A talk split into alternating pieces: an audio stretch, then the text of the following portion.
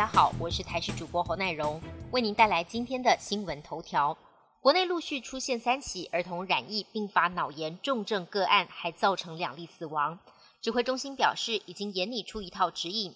二十一号下午开线上研讨会，向可能诊治到儿童神经重症的医师说明重症前期症状、区分病征等等。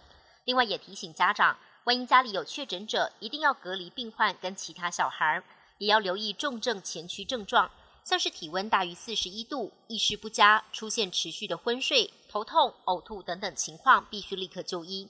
自然感染可不可以取代一剂疫苗？中研院研究员何美香日前提出超级免疫观点，他认为施打疫苗之后，再加上自然感染所产生的综合免疫力是超级免疫。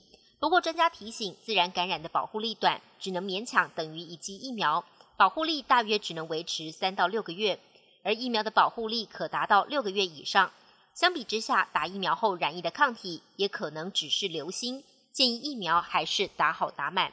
未来一周全台雨势可能会下个不停，受到华南云雨区东移的影响，周日北部、东北部容易有短暂阵雨，而周一开始封面接近，北部跟东北部水汽再增加。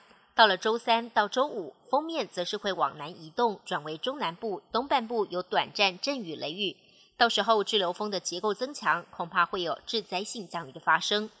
美国总统拜登和韩国新任总统尹锡悦今天在龙山总统府举办美韩高峰会，双方会面持续约九十分钟。会后的联合记者会中发表了美韩联合宣言，表示将加强应应来自北韩的一系列威胁。此外，拜登跟尹锡悦都重申维护台海和平及稳定的重要性，强调此为印太地区安全及繁荣的基本要素。拜登与尹锡悦在记者会中都强调实现北韩完全无核化的目标。尹锡悦更表示，如果北韩愿意契合，那么南韩就愿意协助其经济发展。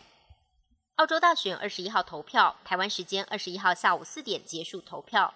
选前民调显示，在野的劳工党以些微差距领先执政联盟。现任总理莫里森是否赢得国会多数席次顺利连任，还存在有变数。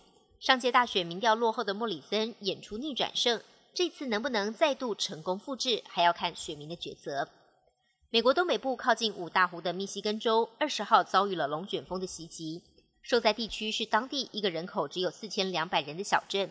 民众表示，龙卷风在当地相当罕见，不少人以为只是暴风雨过境，毫无心理准备。这场龙卷风在当地至少造成了一人死亡，四十多人受伤。同一天，在德国西部也出现龙卷风，同样造成严重的灾损。而两个灾害现场的死伤人数几乎一样，让大家直呼真是巧合。本节新闻由台视新闻制作，感谢您的收听。更多内容请锁定台视各界新闻与台视新闻 YouTube 频道。